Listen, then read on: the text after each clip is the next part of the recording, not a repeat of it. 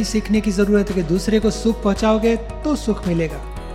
शांति के लिए सब भाग रहे हैं इधर। अशांत होते हुए शांत को प्राप्त कर रहे हैं और जब शांत हो जाते हैं तो फिर अशांत वापस वो साइकिल शुरू हो जाता है। तो इस साइकिल के अंदर भंवर के अंदर कैसे अपने आप को निर्वृत पावे?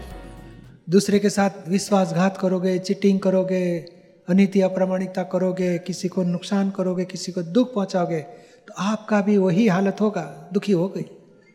तो ये जीवन में ये action and reaction equal and opposite ये समझने की ज़रूरत है। दादा भगवान ने पहला ही सेंटेंस ये समझाया कोई भी धर्म पालन करते हो सभी धर्मों का एक्सट्रैक ऑफ़ द मैटर क्या है?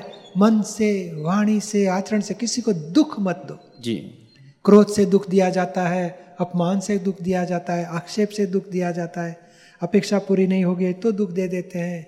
किसी को दोषित देखने से निंदा करने से विश्वासघात करने से, अप्रमाणिकता, अनिति से, कोई भी प्रकार से किसी को दुख पहुंचाते हो, वो पहले निश्चय करो कि मुझे दुख नहीं पहुंचाना है। कोई भी प्रकार से, क्रोध से या मान से, लोभ से, मोह से, विकारों से।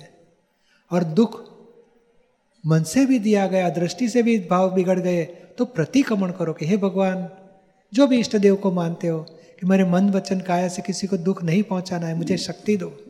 और मेरे से ये गलती हो गई वाणी से या आचरण से या विचारों से या दृष्टि बिगड़ गई कोई विकारी दृष्टि हो गई तो भी किसी को दुख पहुँच सकता है। जी। मैं दिल से हे भगवान मैं क्षमा चाहता हूँ मुझे क्षमा करो ऐसी गलती न करो ऐसी मुझे शक्ति दो।